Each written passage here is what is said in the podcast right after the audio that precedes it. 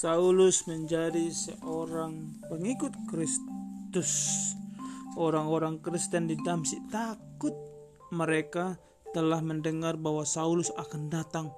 Mereka tahu bahwa Saulus akan membawa mereka ke Yerusalem dan maka memasukkan mereka ke penjara. Di Damsik ada seorang bernama Ananias. Ananias seorang Kristen, ia pengikut Kristus, pengikut Yesus. Ia juga takut sama Paulus. Lalu suatu hari Yesus memanggilnya, Ananias, Ananias. Ananias menyahut, Aku di sini Tuhan, kata Yesus kepadanya. Pergilah ke jalan lurus, pergilah ke rumah Yudas dan cari Saulus. Ia sedang berdoa dan aku telah memberitahukan kepadanya bahwa engkau akan datang. Uh, Ananias menjawab, Ya, tapi Saulus itu membenci orang-orang Kristen Tuhan dan masukkan mereka ke penjara. Kata Yesus, pergilah menemuinya ia milikku. Aku akan memakainya.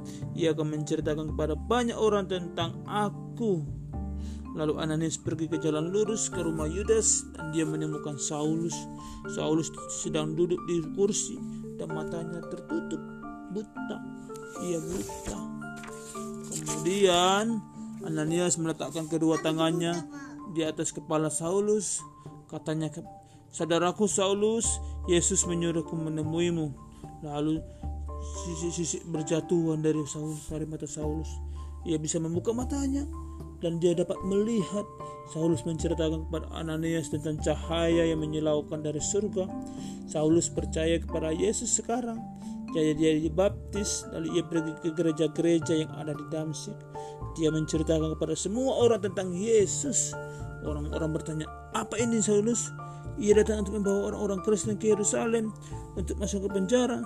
Tapi sekarang ia menjadi seorang Kristen, seorang pengikut Yesus. Ia berkhotbah kepada bahwa Yesus adalah anak Allah dan mereka semua terkejut. Amin.